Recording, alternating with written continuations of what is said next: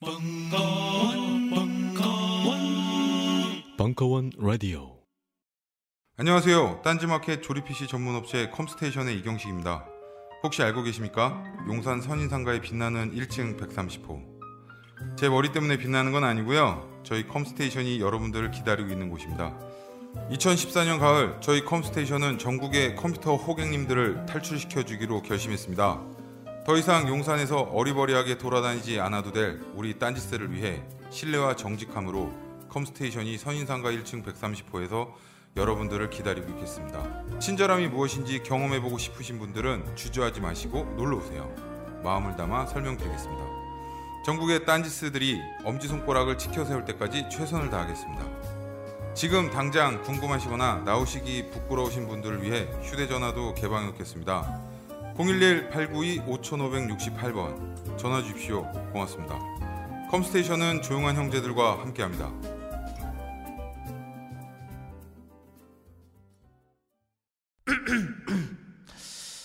잠시만 안녕하세요. 저는 바다니 가득의 성재훈입니다. 보통 오뎅, 맛살, 핫바 등 다양한 이름의 어묵을 간식으로 때로는 반찬으로 많이 드시는데요. 그게 대부분 밀가루로 만들어졌고 기름에 튀기기 때문에 칼로리가 높아지더라고요. 그래서 저희는 어육 함량이 높으면서 기름에 튀기지도 않는 맛과 건강을 생각한 그런 어묵 한번 만들어 보고 싶었습니다. 그런데 이렇게 만들다 보니 팔아도 남는 게 없더라고요. 여러분, 저희가 정직하게 만든 어묵을 딴지 마켓에서 계속 판매할 수 있게 많은 관심 부탁드립니다. 정성을 담아 쪄서 만든 어묵 감아볶고 여러분의 관심이 필요한 정직한 먹거리입니다. 잠시만 우리 이제 어묵 먹어요 맛있는 가마복고 우리는 생각했습니다. 실외는 가까운 곳에 있다고. 우리가 파는 것은 음료 몇 잔일지 모르지만 거기에 담겨 있는 것이 정직함이라면 세상은 보다 건강해질 것입니다. 그래서 아낌없이 담았습니다. 평산네이처, 아로니아 친친친 지금 딴지마켓에서 구입하십시오.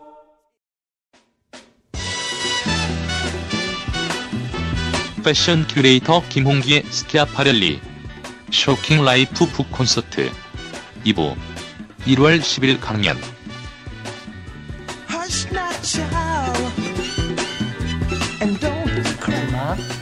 우리가 스키아파렐리로 갑니다. 1890년도에 태어나서 참 괜찮은 집안에서 태어나서 잘 살았죠, 그죠? 그, 그 당시에 여자들 참 교육도 제대로 못 받던 그 시절에 정말 상위 1%만 간다는 그 이탈리아의 가장 잘 나가는 수녀원 학교 이런 데 가가지고 단 너무 엄격해서 목욕을 할 때도 옷을 입고 목욕을 해야 되는 몸을 보여서 안 되기 때문에 그런 말도 안 되는 그런 학교에 가서 두들겨 맞아가면서 교육을 받고 어쨌든 그런 여성으로 성장을 합니다. 어, 그런데 언니가 되게 미인이었어요. 항상 왜 우리 그런 거잖아요. 언니랑 이렇게 딸 둘 있는데 언니가 이쁘고 동생이 좀 못났어. 그러면 그 동생은 가뜩이나 얼굴이 딸리는 것도 짜증나는데 언니랑 꼭 비교당하죠. 그죠? 이런 애들이 이제 가장 힘들어하는 게 설날이잖아요. 그죠? 이제 친척들 왔을 때 차라리 처음부터 욕을 하면 덜 미울 텐데 꼭 그렇게 얘기하죠. 어렸을 땐 이쁘더니. 이렇게 얘기를 해요. 그러면 도대체 저 말이 뭐야? 그러면. 지금 못생겼던 얘기 아니에요. 그러니까 너무 그 어렸을 때 언니의 미모에 비교를 해서 이 컴플렉스가 항상 있어요. 외교 컴플, 외모 컴플렉스가 되게 있었던 그런 아가씨였습니다. 그러던 친구가 이제 성인이 돼서 불현듯 이제 그 로마 대학에 그 이제 그 철학 강의를 들어 다녔어요. 많은 분들이 책에 에자 스키 아파렐리를 까딱 그 블로거들 중에 그 자꾸 틀린 서술을 한 사람도 있는데 로마 대학에서 철학을 전공한 게 아니고요. 아버지가 그 대학의 도서관장이었어요. 그러다 보니까 그냥 아버지 백으로 청강을 하러 다녔었던 거죠. 그때 이미 그 로마 대학에 누가 강의를 하러 왔느냐? 1920년대 초현실주의 미학의 태두였었던 앙드레 브루통이 거기에 오게 됩니다. 그러면서 그 사람들을 향해 우리가 만들어야 할 새로운 예술의 형식이란 무엇인가에 대한 특강도 하고 이런 걸 이미 이때 들었던 언니예요. 어렸을 때. 그랬고 그때 또 어떤 한 신학자가 와서 강의를 하게 됩니다. 그 인문학 하는 남자들 중에 외모가 좀 괜찮은 오빠들이 별로 없는데 이 오빠가 꽤 훈남이었었던 것 같아요. 한 신학자가 와서 가르치는데 이 사람의 강의에 푹 빠진 겁니다. 뭐 그때나 지금이나 강의 끝나고 나면 그 강사들 꼭 또 팬들 있잖아요. 와서 어머 선생님하고 콕 인사하는 언니들이 있고 사모님들 많아요. 저도 그런데 저는 이제 주로 아가씨들보다는 주로 사모님들한테 사랑을 받는 이제 그런 좀 케이스인데 그러면 이제 나이가 40대 중반을 가는데 뭐 사모님한테 사랑 받아야죠. 뭐 아가씨한테 사랑을 받겠어요. 그러다 와이프한테 얻어 맞으려고 그렇게 안 되는 건데 그 얘기를 하려는 게 아니고 이렇단 말입니다. 그러다가 이제 그 신학자 강연을 듣고 마음에 드니까 팬이 된 거예요. 그러다 보니까 이제 이 언니가 쫄래쫄래 따라다니니까 이 훈남 오빠가 썸을 타기로 마음을 먹었나 봐. 이게 서로 대화도 하고 하다 보니까 마음에 들어. 그러다 보니까 이제 요즘 젊은 언니들이 사랑하는 애정하는 단어를 씁니다. 하, 내 인생의 소울메이트를 만났다. 야반 도주 까지는 아니고 달아납니다. 그래서 자기 둘만 결혼식을 하고 그리고 미국으로 가게 됩니다. 미국으로 가게 해서 이제 거기서 활동을 하는데 이빨로 먹고 사는 오빠다 보니까 이게 뭐 그 생활이 어디 가겠습니까? 그뭐 뉴욕에 온다고 일자리가 보장이 되는 것도 아니고 왔는데 경제력이 하나도 없어요. 결혼을 했으니 그 당시에 이제 그 관례상 그 스키아파렐리가 엄청나게 많은 뭘 갖고 옵니까? 결혼 지참금을 가지고 왔습니다. 그 지참금을 가지고 이제 생활을 했었던 거죠.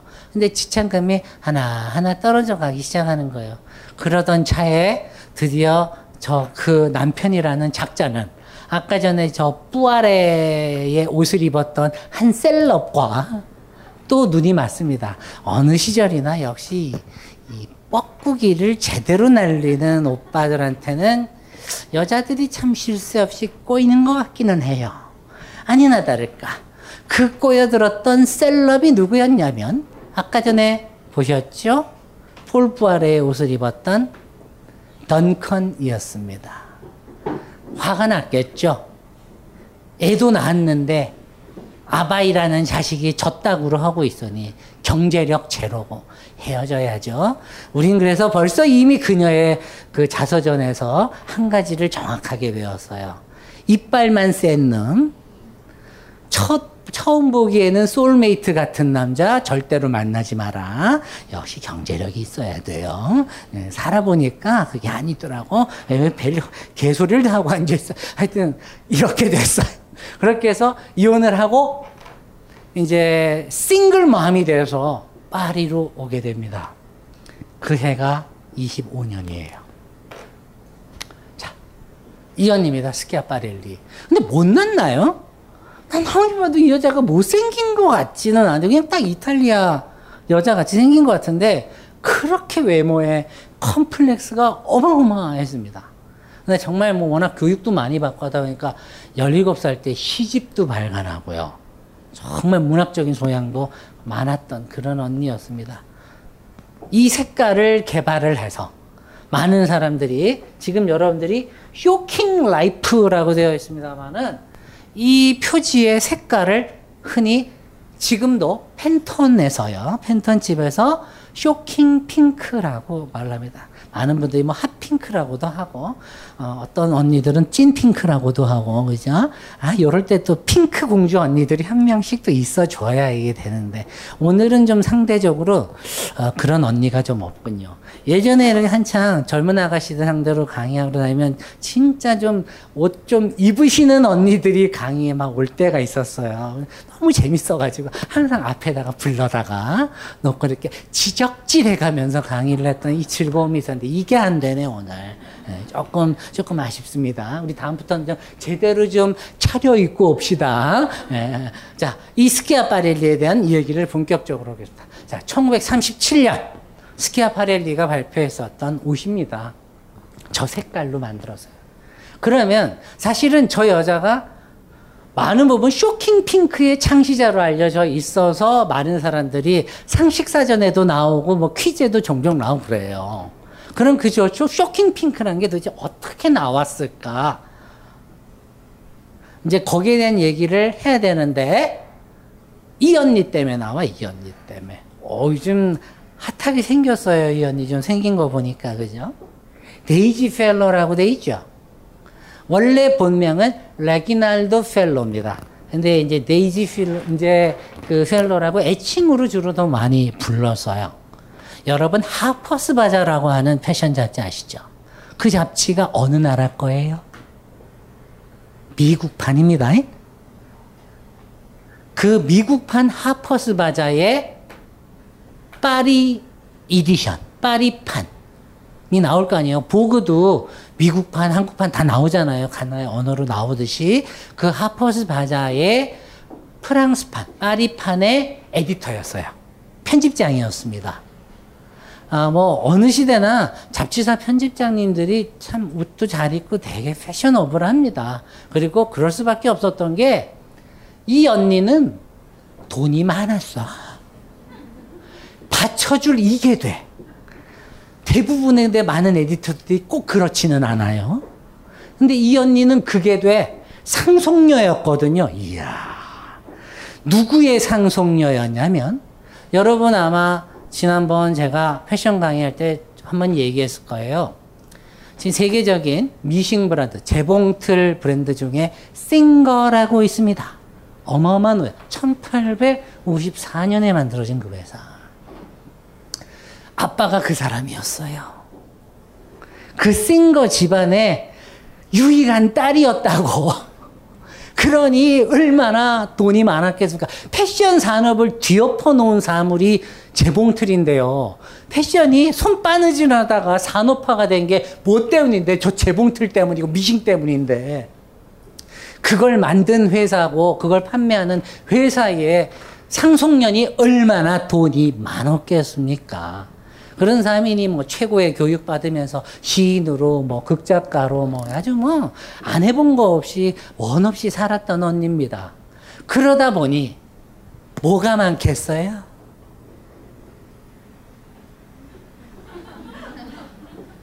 어머, 아이, 없, 없어서 이게 좀 미안하네.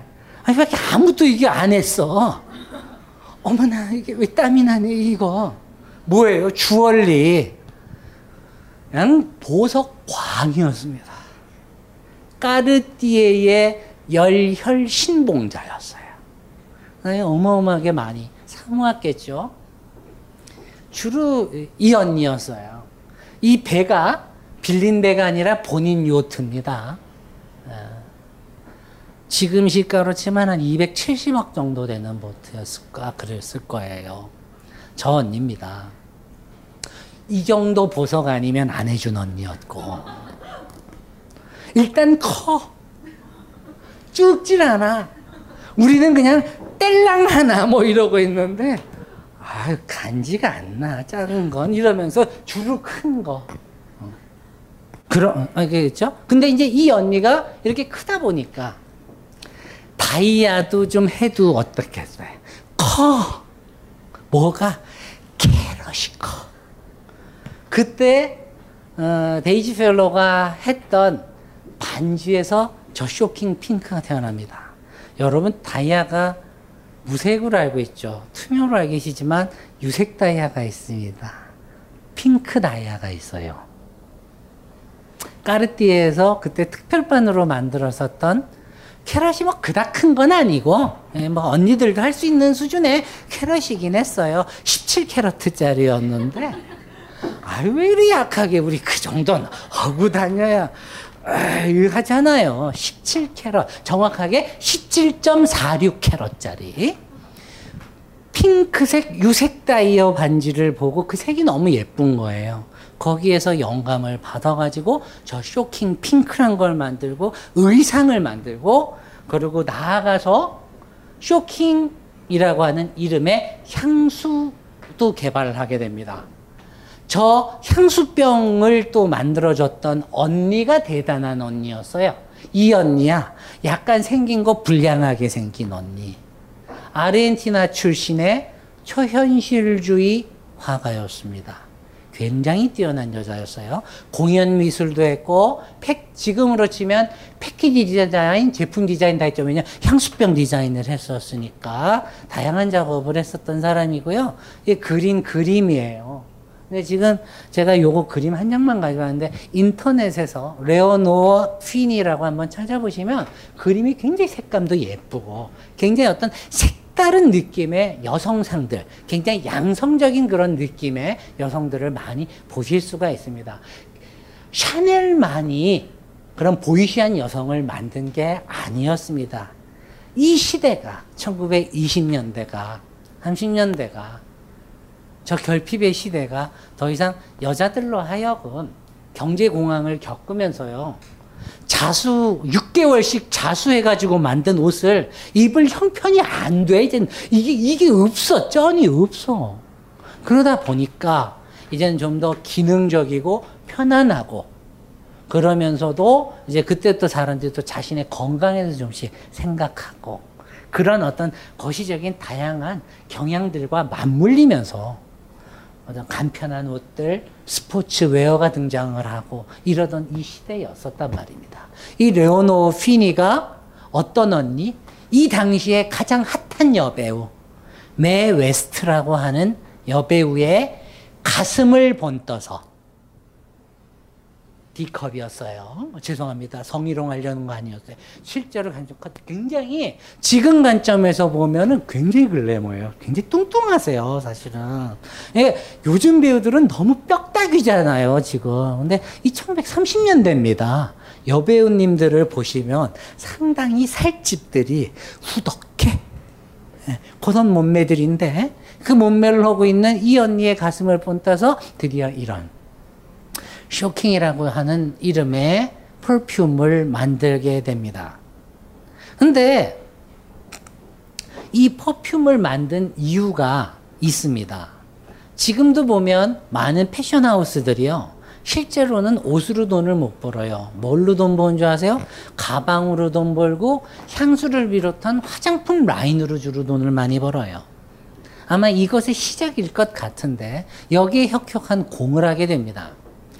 이 사람뿐만 향수 만들어 놓은 거 아니죠. 샤넬은 당장 넘버 5를 만들었고 여러분 마르셀 듀샹이라는 미술가 알아, 아실 겁니다. 그 사람이 향수 만들었던 건 모르시죠? 샤넬이 만든 같은 연도에 만들었습니다. 향수는 그 당시에 어떤 아티스트들, 화가들, 디자이너들에게 자신의 signature를 만들 수 있는 어떤 제품의 영역이었어요. 제가 앞에서 얘기했죠. 1920년대 오면서 많은 아티스트들이 드디어 자기 자신들을 self promotion 하기 시작했다고. 자기 홍보를 하기 시작 이걸 요즘 애들 많이 쓰는 표현으로 브랜딩 하기 시작했다고요. branding이 뭐예요? 불도장 아니에요. 소에다가 찍는 불도장을 브랜드라고 한단 말이에요. 니, 네가 키우는 소, 내가 키우는 소, 국어 차별, 이거 딱 나눠가지고 소 안 헷갈리게 하려고 화인 찍은 걸 branding이라고 하잖아요.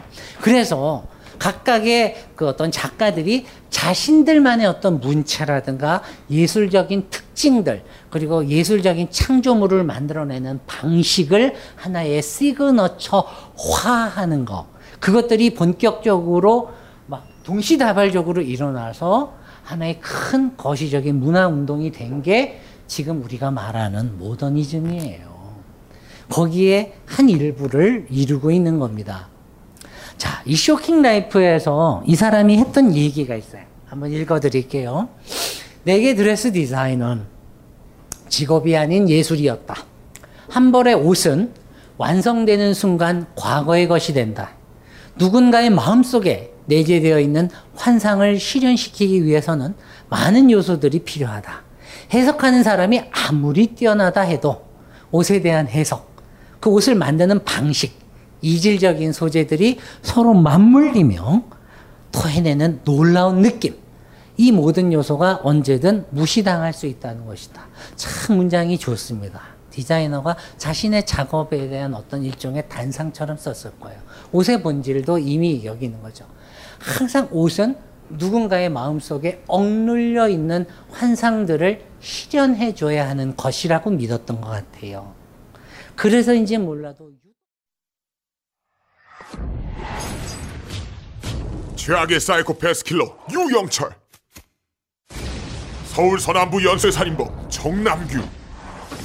미국을 충격으로 빠뜨린 사이코 킬러 게리 리지웨이 경악할 만한 사건과 범죄자의 비밀을 파헤친다. 국내 제1호 프로파일러 배상훈의 논픽션 프로파일링 특강. 범죄 사회와 범죄 행동 분석. 진실이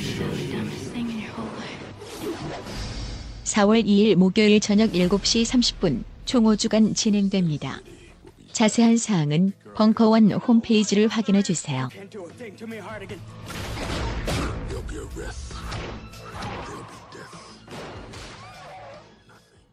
말해봐요.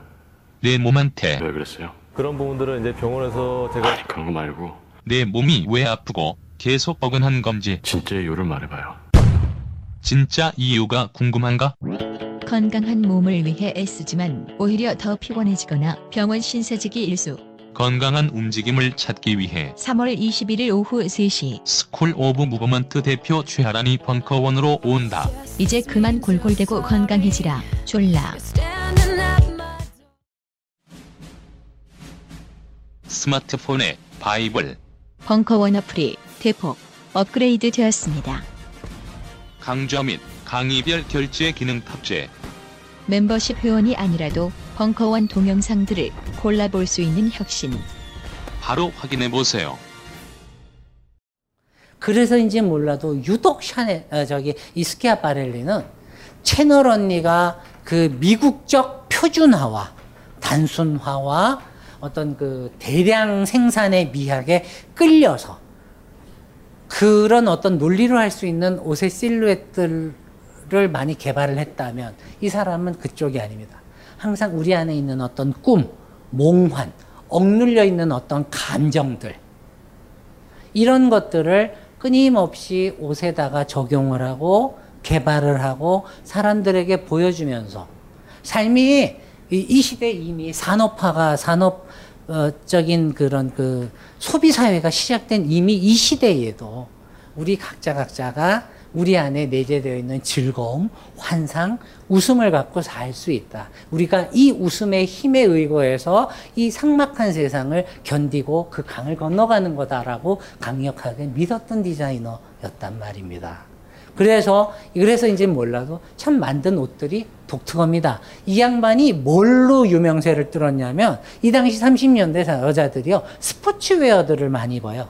여기 보이시는 스웨터가 스포츠웨어입니다. 신기하죠, 그죠? 요즘 저런 스포츠웨어를 입고 가면 그 북쪽 얼굴을 입고 있거나 이제 이런 언니 오빠들이 얼마나 싫어하겠어요, 그죠? 이, 이때만 해도 여성들의 스포츠웨어는 결코 여성들에게 부과되었던 뭐예요? 어떤 아름다움의 요소, 장식적 요소들을 반드시 넣어줘야 되는 그런 참 더러운 시대였습니다. 그렇죠? 결코 어떤 여성에게서 우함을 창조하는 디테일들을 빼서는 안 된다는 일종의 규약 같은 게 있었던 거예요. 디자인을 할 때도. 그러다 보니까 이게 지금 스웨터인데요. 여기 보시면 리본이 달려 있는 게 아니라 리본이 그려져 있어요. 저걸 흔히 눈속임 회화라고 하는 르네상스 시절에 만들어 놓은 어, trompe-l'œil 회화라고 하는데요. 이게 그런 겁니다. 여러분들 르네상스 시대에 원근법이 만들어졌다라고 하는 거는 아시죠, 그죠? 설마 이것도 몰라서 고개를 끄덕이지는 않을 거 아니에요. 근데 원근법이 만들어졌다는 건 뭐겠어요? 나와 내 앞에 있는 대상을 정교하게 내 시각으로 묘사를 해내고 그것이 어느 정도 이체감이 있다는 걸 명확하게 보여주는 하나의 기술 아닙니까? 내 눈의 시야 안에 그 대상을 딱 가둬놓는 거예요. 이때부터 이 기술들이 무한정 발달하기 시작합니다. 그래서 르네상스 화가들이 서로 경쟁해요. 어떻게 어떻게 그리면 어떤 사물을 사실을 더 사실처럼 그릴 수 있을까? 이러면서 나왔던 게 눈속임 회화입니다. 왜 막 그런 거 있어요. 막 벽에서 떨어지는 것 같은데 알고 보면 벽에 붙어 있고 그림이. 막 돌이 막 떨어질 것 같은데 알고 보면 그려, 그림이고. 요즘 그런 거 많이 있죠? 그죠? 뭐, 뭐 trick art 뭐 이런 거 해가지고 museum 가고 그러시잖아요. 그게 시작된 게 르네상스고 그때 그것도 유구한 유구한 어떤 전통을 가지고 옷에다가 적용을 해서 이걸 갖고 완판을 시킵니다. 끊임없이 리오다를 받았던 상품이에요 이 제품이. 그렇게 해서 유명해집니다. 그러면서 끊임없이 스포츠웨어로 미국에 알려졌죠 1929년도에 이미 어때요? 뭐 있을 때 대공황일 때 이미 그래서 프랑스 사람들이요 사실은 프랑스에 우리가 알고 있는 저 저명한 하우스들이 미국의 그 바이어들 때문에 먹고 살았어요. 그러던 차였는데 대공황 나서 미국도 힘들어갖고 휘청휘청했거든요. 그때도 유일하게 문을 안 닫았던 브랜드가 스키아파렐리였어요. 그때 이미 핍세 저기 이런 데서 버그도프 이런 데서 팔았단 말입니다. 잘 나갔던 디자이너예요. 그러던 양반이에요. 그때 이제 드디어 자신의 인생을 바꿔준 정말 인생을 달리 보게 해준 달리를 만나게 됩니다. 그렇게 해서 다양한 초현실주의 세계에 입문하게 되고 단지 초현실주의 미술을 차용하기보다 오히려 또 초현실주의의 그 운동에 동참했던 다른 작가들이 보여줄 수 없었던 한 영역을 개척해서 당당하게 그들과 함께 영감을 교류하게 됩니다. 바로 달리 이삼이죠. 참이 사람 만든 보석들 디자인들 보세요. 뭔가 친숙한 듯 친숙하지 않은 듯 그러나 친숙할 수밖에 없는 한 요소들이 있습니다. 초현실주의의 미술에는 뭔가 죽음과 삶의 어떤 경계, 그 안에 마치 유령처럼 떠다니면서 우리 안에 억압되어 있었던 것들을 바깥으로 끄집어내려고 하는 시도들이 만든 작품들이 많습니다. 그래서인지 몰라도 항상 꿈을 꾸고 환상을 보고 맛보고 현실에서 어떤 행위를 해내야 되는 한 인간의 몸에 관심이 많았고 그 몸의 어떤 부위를 가지고 모티브를 삼아서 예술 작품을 또한 많이 만들고 했어요. 그랬기 때문에 저 초현실주의자들이 패션을 되게 좋아할 수밖에 없었던 게 이 당시에 초현실주의자들이 정말 핫하다고 생각했던 패션계의 아이템이 뭐였는지 아십니까? 마네킹이었어요. 저 마네킹을 가지고 저렇게 1, 2차 세계대전 혹은 그 이전의 공황 이렇게 정말 힘겨운 세계사적 사건 앞에서 속수무책으로 무너지고 쓰러지고 어? 정말 삶이 너무나도 큰 위기 앞에서 절망하면서 쪼가리 쪼가리 나버린 한 저 인간의 파편화된 어떤 삶을 그들의 정서를 응? 내 안에 있는 어떤 무의식들의 조각조각을 이어 붙인 것 같은 그런 마음을 저 디자이너들이 사용하는 저 바디에서 마네킹에서 발견을 했다고 그래요. 그래서인지 몰라도 농담이 아니고요. 적어 적으세요. 한스 벨머라고 하는 한 이름의 촌실주의 작가를 인터넷에 쳐보시면 그 사람이 저 마네킹을 인간의 어떤 대용품으로 써서 인간 안에 잠재되어 있는 어떤 섹슈얼리티라든가 욕망이라든가 이런 걸 담아내는 어떤 그릇으로서 굉장히 많은 설치 작업도 하고 했던 것들을 아마 보실 수가 있을 겁니다. 시간이 많지 않아서 제가 좀 빨리 참 이런 거 많죠, 그죠? 초현실주의가 여러분 마냥 어려운 게 아니에요. 여러분들 저 초현실주의 미술을 지금 현대에서 가장 잘 볼 수 있는 데가 어딘 줄 아세요? 백화점 디스플레이 그 앞에 전면이에요. 독특한 디스플레이들 되게 많죠. 그죠? 어울리지 않을 것 같은 사물들을 서로 함께 놓고 뭔가 이질적인데 이질적이지 않게 보이게 하는 어떤 그런 기법들. 그걸 가장 먼저 시작한 게 저 초현실주의자들이었어요. 그래서인지 몰라도 저 달리가 디자인한 저 바닷가재 전화기 같은 것들이요. 이런 것들이 지금의 관점에서 보면 그리 새롭지 않은 거죠. 지금 우리 사회에서는 이미 너무나도 많은 이질적인 것들을 서로 교직해서 새로운 걸 만들어낸 걸 많이 보고 있으니까. 하지만 그 단초가 언제다? 바로 이 사람들을 통해서 이런 것들이 시작했다라는 것만 알아두시면 좋겠어요. 저 보세요. 아까 전에 그매 웨스트의 방을 살바도르 달리가 꾸며준 겁니다. 저 입술은 뭐예요? 소파예요. 저런 인간의 신체들. 그 뾰뚜름하게 나온 그 입술을 보세요. 여배우의 입술. 얼마나 성적입니까? 그런 어떤 욕망을 가장 잘 담아내는 어떤 입술 부위들이잖아요. 이런 신체 부위들을 잘 이용을 해서 이런 예술품을 만들었어요. 매 웨스트의 얼굴을 만들어줬잖아요. 저 방을. 커튼을 저렇게 달고. 바를 만들고. 앞에는 입술로 쇼파를 만들고. 저런 디자인을 해주던 사람이 달리였었습니다. 그리고 그 달리와 함께 저런 태양왕 루이에 대한 향수 라인도 또 만들어요. 그래서 어떤 태양을 상징하는 저런 모습들. 근데 자세히 보면 저 태양이 아니라 저 안에 또 나르는 새들의 모습이 있습니다. 저걸 저 향수를 쓰는 자 비상하게 되리라. 메시지겠죠. 저런 것들을 만들어낸 저 시절에 저 상품 기획들을 한번 보시는 것도 그런 즐거움이 있습니다. 그런가 하면 저런 드레스도 만들고 랍스터를 왜 이렇게 사랑했는지 못 먹어서 병 걸렸나. 근데 실제적으로 저 랍스터를 입었던 사람이 대단한 사람이에요. 이 사람이에요. 누구예요? 영국의 왕자를 버려야 했대 저 여자랑 결혼하려고 유명한 부인이 한 명 있어요. 숙제 알아내세요. 근데 저 사람인데 지금 입고 있죠. 저 촬영을 할 때 살바도르가 달리가 따라갔답니다.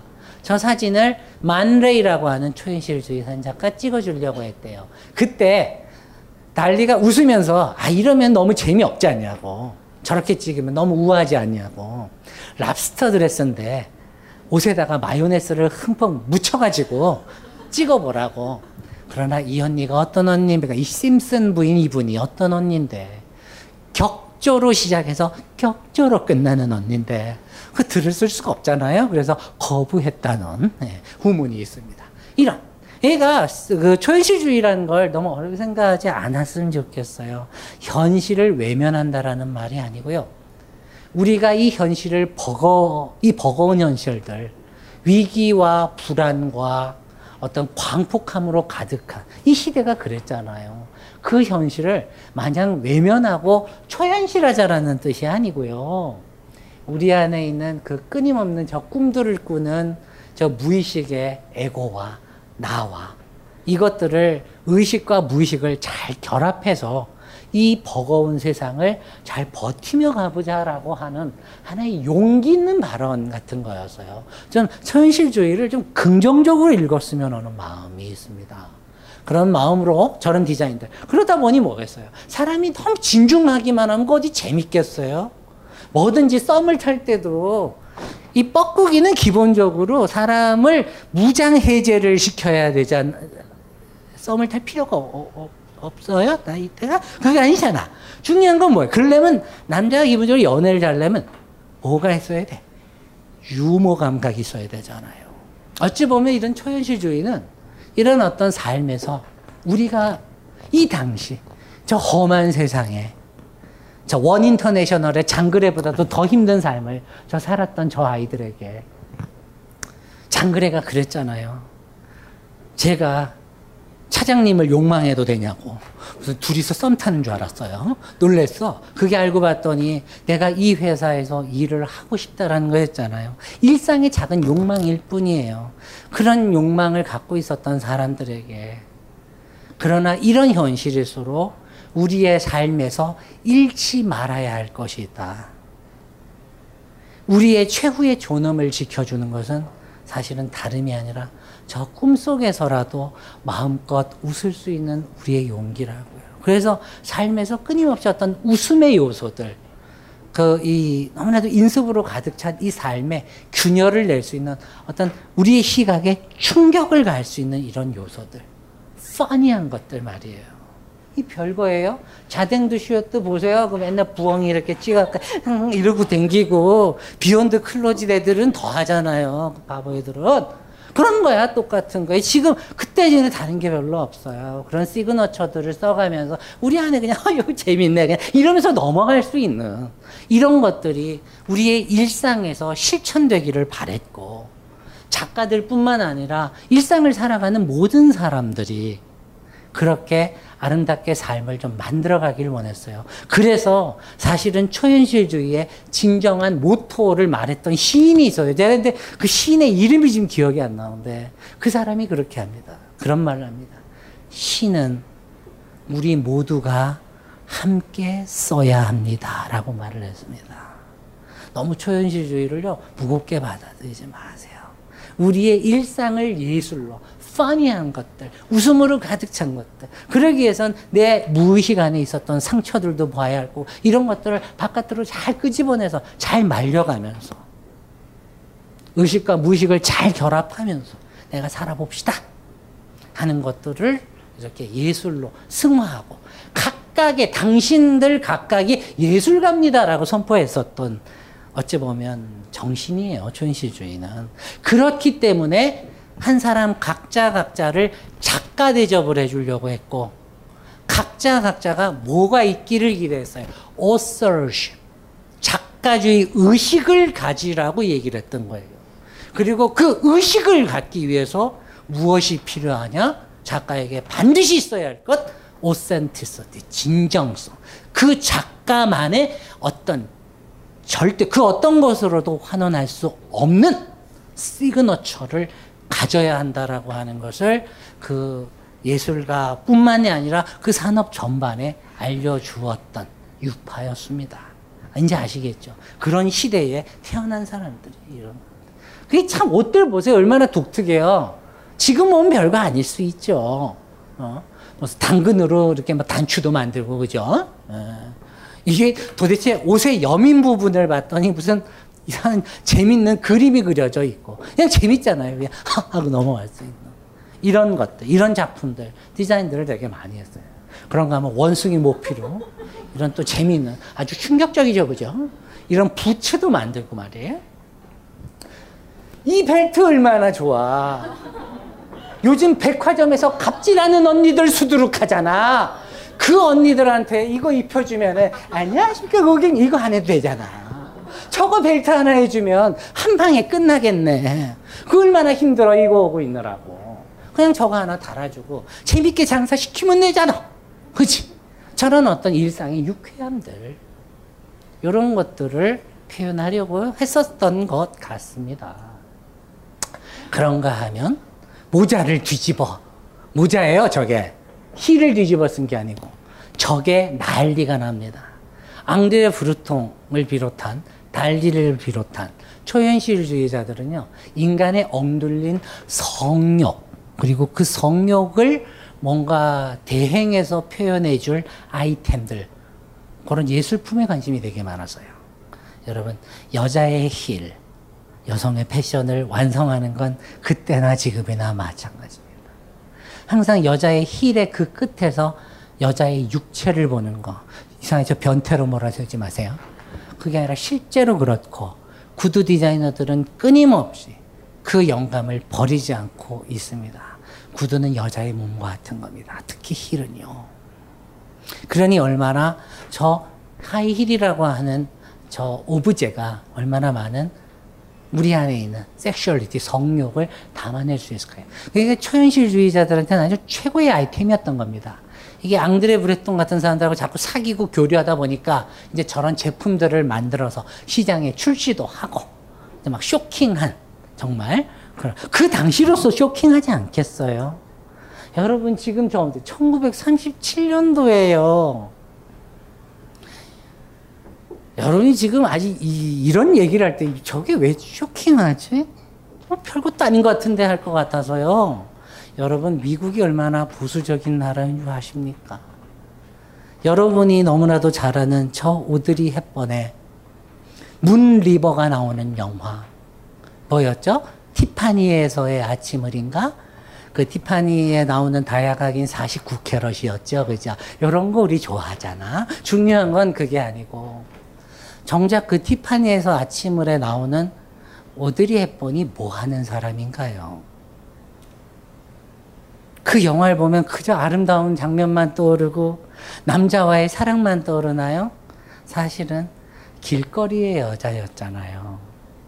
원래는 그 말린 못난 때 시키면 그게 너무나도 명시적으로 드러나기 때문에 미국 국민들한테 연락 까일까봐. 그래서 영화사의 디렉터들이 모여서 석 달간 고민하면서 대체할 사람. 이 여자가 하면 그 역이지만 그 역인 걸 알면서도 그냥 넘어가 줄 거야. 라고 하는 생각으로 뽑았던 사람이 바로 오드리 헵번이었단 말이에요. 싱글녀였을 가능성이 커요. 한번 결혼을 했었을 사람. 영화에서.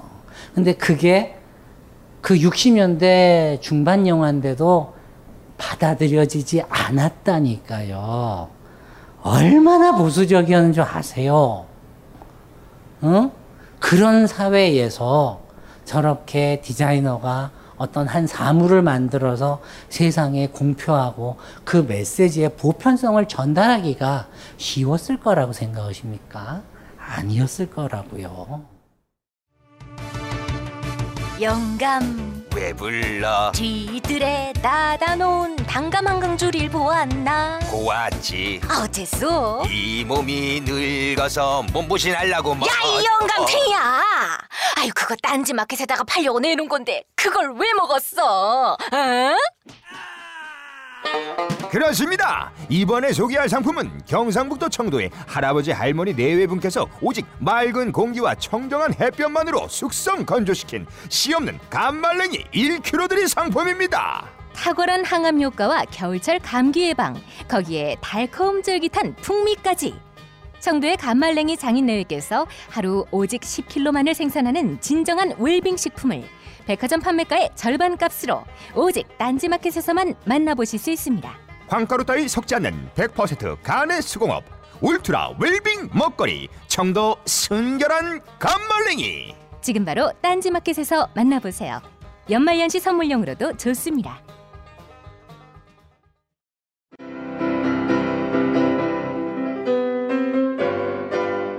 클래식은 너무 멀리 있거나 혹은 너무 가까이 있다.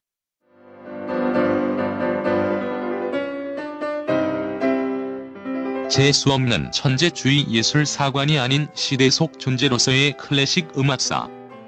지휘자 겸 피아노 박사의 실연과 함께하는 퍼포먼스형 강좌.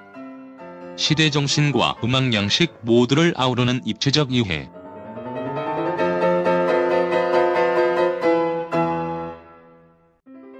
(2015) 벙커원 울트라 스페셜 클래식 끝판 48주 과정 강헌, 송창진 올댓 클래식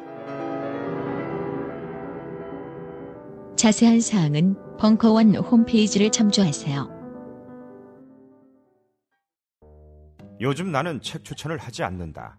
그래도 이 책은 추천하지 않을 수 없다. 나는 딴지일보 읽은 척 매뉴얼의 애독자였으니까. 이웃시민 고전은 직접 반려들어 읽는 게 가장 좋다. 그게 여의치 않으면 너부리의 읽은 척 매뉴얼을 읽어라. 읽은 척 매뉴얼은 고전들의 뒤틀린 소개이자 색다른 비평일 뿐만 아니라 그 자체로 고전과 맞먹는 유사 고전이다. 고종석 그는 딴지일보 역사를 통틀어 가장 딴지적 글쟁이다. 김어준 고전이 얼마나 재밌는가를 은하계에서 가장 재밌게 설명하는 책. 딴지 편집장 너브리의 고전문학 읽은 척 매뉴얼. 아직 고전을 모르는 분들께 그리고 이미 고전을 알고 있는 분들께도 강력 추천합니다. 지금 바로 전국 서점에서 만나보세요. 딴지 마켓에서 구입하는 분께는 저자 사인본을 배송해 드립니다. 이었을 거라고요. 그런 시대에 저런 인습으로 가득하는 시대에 균열을 내고 충격을 가하고 그러면서 삶은 조금씩 변해갔던 거죠. 그래서 이제 몰라도 1940년도에 만든 드레스를 보면 이게 뭐예요? 꽃이 봉투예요, 이거. 다이소 가면 저기 천 원에 파는 거, 이거. 이막 붙여놨어. 이 언니가 어렸을 때 하도 엄마가 언니랑 비교하면서 어렸을 때는 이쁘더니 어렸 애가 얼마나 상처를 받았으면은 꽃씨들을 입에다가 털어놓고 잡니다. 그러면 내가 잠자는 동안 꽃이 이렇게 자라서 내 못생긴 얼굴을 제발 가려줄 수 있기를 기도하면서 결국은 그래서 얘에게 못 걸려 죽을 뻔했어요. 수술 받고 막 그랬습니다. 그 기억을 저기다 투영해서 만든 드레스예요. 꽃씨 드레스는 그렇게 태어난 것입니다. 그런가 하면 자, 이 버튼 보면 물고기예요. 이게 지금 정확하게 보면 이런 단추 디자인들에도 되게 신경을 많이 썼고요. 저 단추 디자인을 누가 한 줄 아세요? 아, 시간이 이게 이 사람의 강의가 왜 어렵냐면 제가 오늘 강의해서 되게 힘들어하는 게 조금씩 느껴지시죠. 왠 줄 아세요? 이 여자를 설명하기 위해서 이 사람과 같이 작업을 했었던 사람들을 다 얘기를 해줘야 되는데 이 책에 온통 그런 사람들이 다 나오는데 그 사람들이 당초에 한 줄로 설명이 안 되는 사람들인 거예요. 다 유명한 사람들이 수백 명이 다 섞여 있으니 뭔 작업을 걔네들이랑 다 한 거야. 단추 디자이너 시인 루이 아라공이하고 앉아 있고 그 양반이 단추 만들어서 지가 판매 세일즈하고 앉아 있었던 시대니 이걸 얼마나 앞에 있는 애가 설명하기가 힘들겠어요. 뭐 하는 거 하나하나마다 다 유명한 놈들이 같이 손잡고 만들어가지고. 그래서 힘들었었던 겁니다. 이런 시대예요. 진짜. 그런가 하면, 자, 드레스인데 자세히 보시면 구름 위에 무슨 빌딩이 있고 이런 거 보이시죠? 빌딩 보이십니까? 건물이 보이죠? 이 어디에 바로 그녀의 99칸짜리 거대한 패션 하우스가 있었던 파리입니다. 어딘지 아시겠죠? 그 거리예요. 저기 지하에는 당시로서는 상상할 수 없는 그 99칸짜리 하우스 밑에는 그 당시로서는 아주 파격적인 한 형태의 샵이 들어오게 됩니다. 기성복 가게가 들어오고 옆에는 어, 스키아바렐리가 어, 참 앞서 나갔던 사람 같아요. 편집샵 같은 거를 만들어서 물건들을 함께 구매할 수 있게끔 해줬습니다. 진짜 앞서 나갔던 사람이죠. 그죠? 이런 사람이에요. 자, 그런가 하면 cash and delivery 이게 뭐예요? 돈 받아서 튀자는 얘기 아니에요. 이게 무슨 얘기였습니까? 2차 세계대전 때 드디어 인간의 역사에 등장하는 게 뭡니까? 맨날 영화들 그 당시 세계대전 영화 보면 전가의 모도처럼 나오는 거 있죠. 하늘을 뒤덮는 폭격기들. 공습 사이렌. 그러면 집에 있는 사람들이 방공호로 달려나가야 될 거 아니에요. 집에 있다가 달려나갈 때, 뭐, 손에 돈 몇 푼이라도 좀 쥐고 있어요. 돈 되는 거 좀 쥐고 있어요. 그래서 우리 어머니들이 그렇게 금을 사랑하는 거라고. 당장 팔아서 뭐 좀 될 수 있는 거. 할머니들이 괜히 그런 얘기를 하시는 게 아니에요. 그러다 보니까 이 사람들이 뭘 디자인을 하냐? 호주머니를 아주 크게 디자인을 해서 당장 바로 나갈 때 필요한 거, 돈 되는 걸 좀 많이 담아서 나갈 수 있게. 굉장히 기능적인 디자인으로 만든 이런 컬렉션도 선보이고 이랬습니다. 이걸 제가 얘기를 하면서 조금 얘기가 끊어진 부분이 있는데 제가 컬렉션이라는 얘기를 했죠. 이 사람 때문에 엘사 스키아바렐리가 패션계에 만든 하나의 큰 어, 영향이 있습니다. 여러분들 뭐 올해 2015년 뭐 SS, FW 뭐 이런 거 맨날 나오죠. 뭐 리조트 컬렉션이 어떻고. 근데 각각의 컬렉션들을 보면 그 컬렉션마다의 뭐가 있어요? 주제가 있죠. 테마가 있습니다. 그게 오늘날의 문제가 아니고 바로 이 사람을 통해서 시작이 됩니다. 테마가 있는 컬렉션을 가장 먼저 시작한 사람이다. 어떤 한 주제를 잡아서 그 주제를 옷으로 하나하나씩 풀어가기 시작을 한 거예요.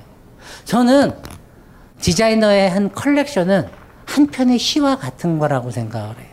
이 믿음엔 저는 변함이 없습니다.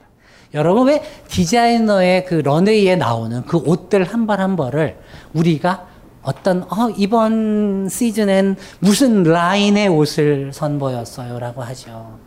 그 라인이 어떤 성격, 어떤 계열이라는 뜻도 있지만 시에서 한 행의 의미이기도 합니다. 그 시 한 줄이요. 우리가 시인이 정말 피를 흘려서 한 줄 한 줄 써서 한 편의 시를 만들듯이 그 컬렉션에 나온 옷들이 유기적으로 연결되어 있는 겁니다. 한줄한 줄의 라인이 모이면 컬렉션이 되는 것이고 그 컬렉션이 곧 한 편의 시가 되는 것. 그렇게 작품은 만들어지는 거예요. 그리고 그 논리를 시작한 첫 세대인 거죠. 그래서 이 사람은 어, 다양한 테마의 어떤 컬렉션을 합니다. 무슨 별자리 컬렉션에서 별자리들을 막 이렇게 붙여가지고 그런 디자인한 것도 보여주고 그런가 하면 또 뭐 이런 아주 기괴한 인간의 그 해골이 이 척추뼈랑 뭐 이런 게 막 울뚝불뚝 솟아져 나온 이런 그런 좀 기괴한 요즘 이런 거를 흔히 미학에서 언캔이라고 그러죠. 기괴한 마치 유령을 보는 듯한 우리 안에 억눌려 있는 것들이 확 바깥으로 튀어나오는 것 같다. 이런 느낌들을 표현한 드레스를 디자인하는가 하면 저렇게 별자리들을 모아서 삼촌이 천문학자였잖아요. 아마 그 영향도 있었을 거라 생각해요. 이거는 최근에 복간된 그 스테아 파렐리의 컬렉션에서 오마주로 저 별자리를 또 다시 저렇게 썼습니다. 그런가 하면 엘자 스키아파렐리가 38년에 만든 이 작품 한번 보십시오. 여기서 이렇게 보면 잘 안 나와요. 이게 르사주라고요. 프랑스에 150년 된 자수 공방이 있습니다. 거기서 이렇게 일일이 자수를 해가지고 뭘 만드느냐. 하늘을 나르는 아폴로를 그렸어요. 예, 지금, 이게 이렇게 하면 좀 보이십니까? 이런 작품들도 만들고, 이렇게 했어요. 근데, 보면 이제 저희가 이, 참 사실은 Shocking Life의 어떤 한 구절 구절들 하나하나들을 사실은 참 읽으면서 강독을 하고 싶으나 그러면 책을 안 살 것 같아서 참 이러면 안 되는데 사실 뭐 이거 한다고 나한테 인세가 오는 것도 아닌데 그죠? 근데 사실은 어, 앞에서도 말씀드렸듯이 정말 패션 미학이나 패션 디자이너의 한 삶을 여기 오롯하게 설명할 수 있는 책이 많잖아요. 드디어 이 시대가 돼서야 디자이너들은 스스로 자서전을 쓰기 시작했고요. 샤넬은 그나마 그것도 안 해서 유령 작가가 써줬습니다. 인터뷰를 통해서. 직접 쓴 사람은 두 사람이에요. 볼 부아레하고 이 사람이 쓰게 됩니다. 근데 정말 이 사람이 많은 교육 수준이 이 책에서 이렇게 느껴지고 여러분들 패션이라고 하는 영역은 일반 미술이나 다른 예술 장르와 조금 다른 부분이 있어요. 가만있어. 상업하고 뗄래야 뗄 수가 없죠. 피말라요. 시즌마다 뽑아내야 되고 그거 안 팔리면 당장 재고되고 재고되면 그 재고로 만든 사람의 인생이 재고돼 버린다고 회사에서 여러분요 제 아내가 디자이너예요 실장이고 뭐 중국에서 혹은 이런 데서 뭐 연봉 2억 줄 테니 뭐 와라 그럼 여러분 좋다고 달려갈 거예요 뭐든 돈을 많이 줄 때는 그만큼 뽑아 먹을 게 있고 위험한 요소가 있으니까 많이 주는 겁니다. 그만큼 다 힘든 거예요. 여러분들 연봉 패션계에서 3억 받니 4억 받니 그 너무 두려워하지 마세요. 그 별거 아닐 수 있는 게요. 3개월마다 잘릴 수도 있어요. 당장 한 번 한 시즌 해갖고 안 되면 바로 잘리는 게 이 비열한 세계 너무나도 잔혹하고 비열한 저 패션계입니다. 저 안에서 그럼에도 불구하고 디자이너로서 자신의 공적인 어떤 디자이너로서의 존재론을 끊임없이 각인시키고 예술가로서 자리 잡아보려고 발악을 했었던 한 여자의 이야기예요. 여성의 이야기라고 한 거에 대해 성차별하려고 한 게 아니라 지금처럼 참 위대하신 여성 대통령도 나오시고 그 대통령께서 정말 지속적인 한복에 대한 사랑도 보여주셔서 한복 부도 만든다면서요. 그런 훌륭하신 여성 대통령이 있는 이 시대에 여성들이 남성보다 더 뛰어난 사회생활을 할 수 있는 이 시대가 아니었잖아요. 여성들은 교사나 이외의 직업을 빼놓고는 다른 직업의 선택의 자유도 없고 그나마 부잣집에 태어나서 이렇게 수, 수녀원 학교 가고 집에서 물려준 그 지창금 가지고 시집 가는 게 전부였었던 그 삶의 시대에 여러분보다 더 힘들죠. 출발점 자체가 아예 힘들어요. 거기다가 이혼까지 하고 온 싱글맘을 누가 거들떠 봐주겠습니까? 그 사람에게 손을 내밀어 줬던 사람이 뿌아레였습니다. 그래서인지 몰라도 그 뿌아레 그 예술과 상업을 항상 교류하면서 그저 한 벌의 옷을 만드는 공예가가 아닌 디자이너로 예술가로 자리 잡고 싶어 했었던 그 디자이너의 욕망. 이런 걸 아마 스키아파렐리가 참 잘 봤었던 것 같아요. 그런 그 여자의 치열한 분투기. 그러나 결국 패배하고 맙니다. 안타깝게. 이게 성공으로 끝났으면 좋았을 텐데. 그리고 이 실패를 조금 이렇게 받아들여 주셨으면 좋겠어요. 이미 이 사람이 얘기를 하고 있습니다.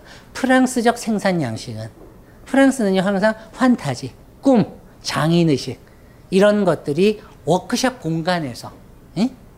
만들어지는 게 프랑스 패션이라면 미국은 뭐예요? 찍어내는 거지. 대량 생산, 값 깎아서 후려치죠. 여러분이 여기서 웃을 수 있습니까? 아무리 비싼 디자이너가 힘들게 만든 수제옷이 아무리 훌륭하고 장인의식 한땀 한 땀 블링블링 백날 떠들어도 H&M 가잖아요. 틀려?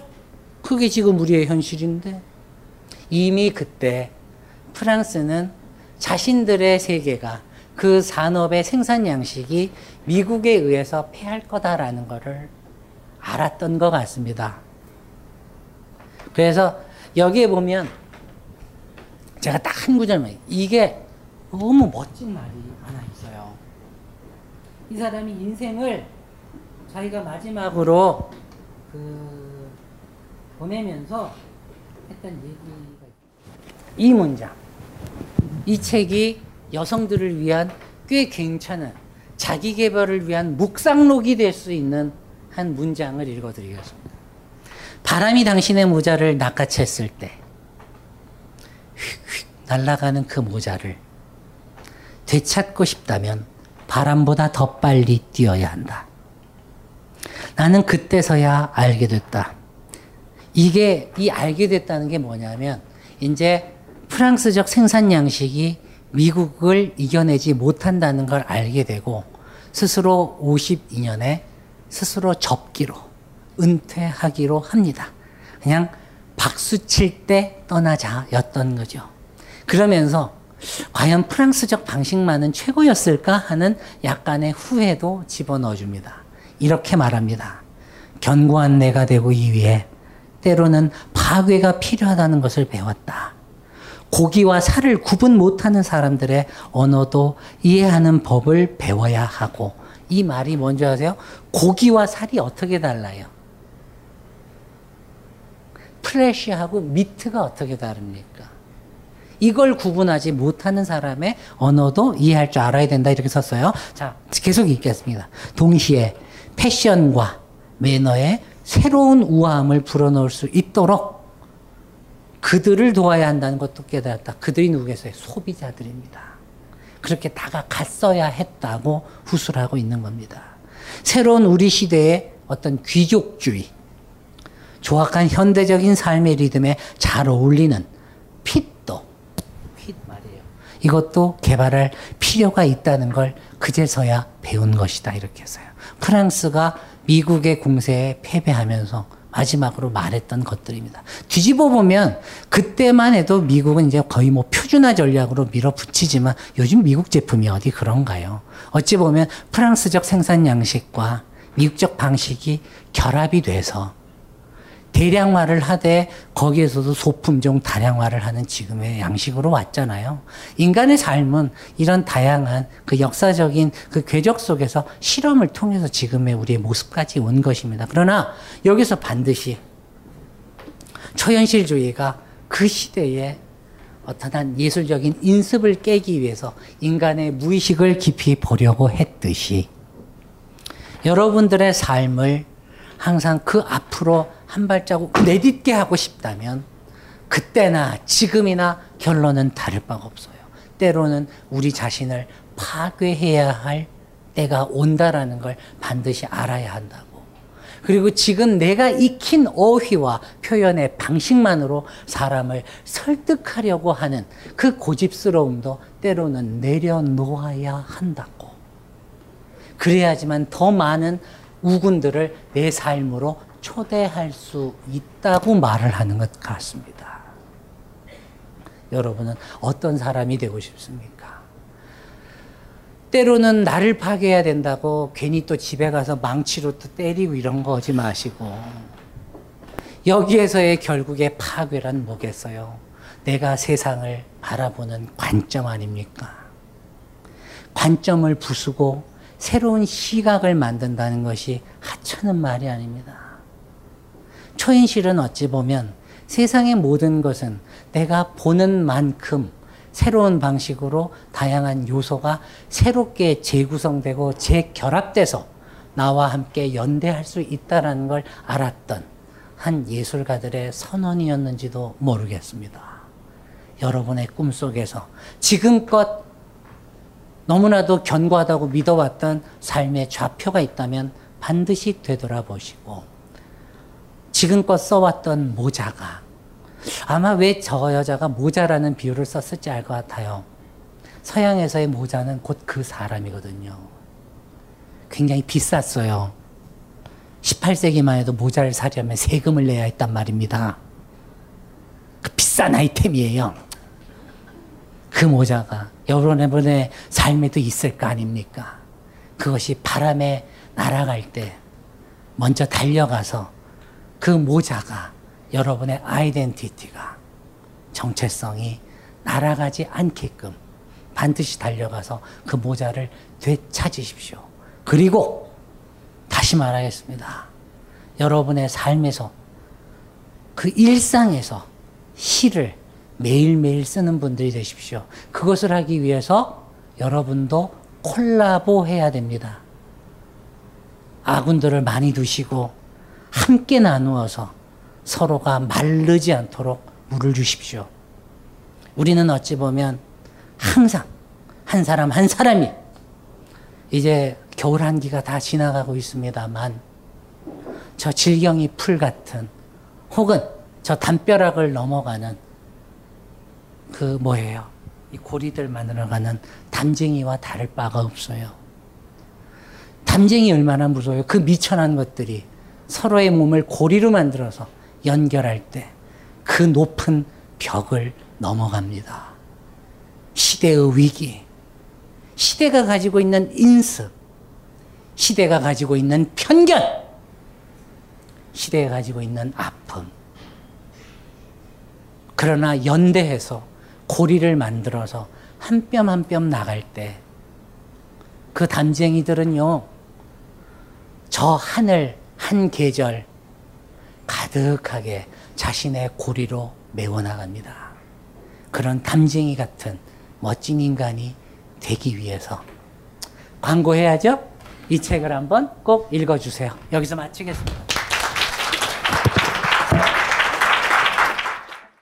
이 강의는 벙커원 어플에서 동영상으로도 시청하실 수 있습니다. 벙커원 라디오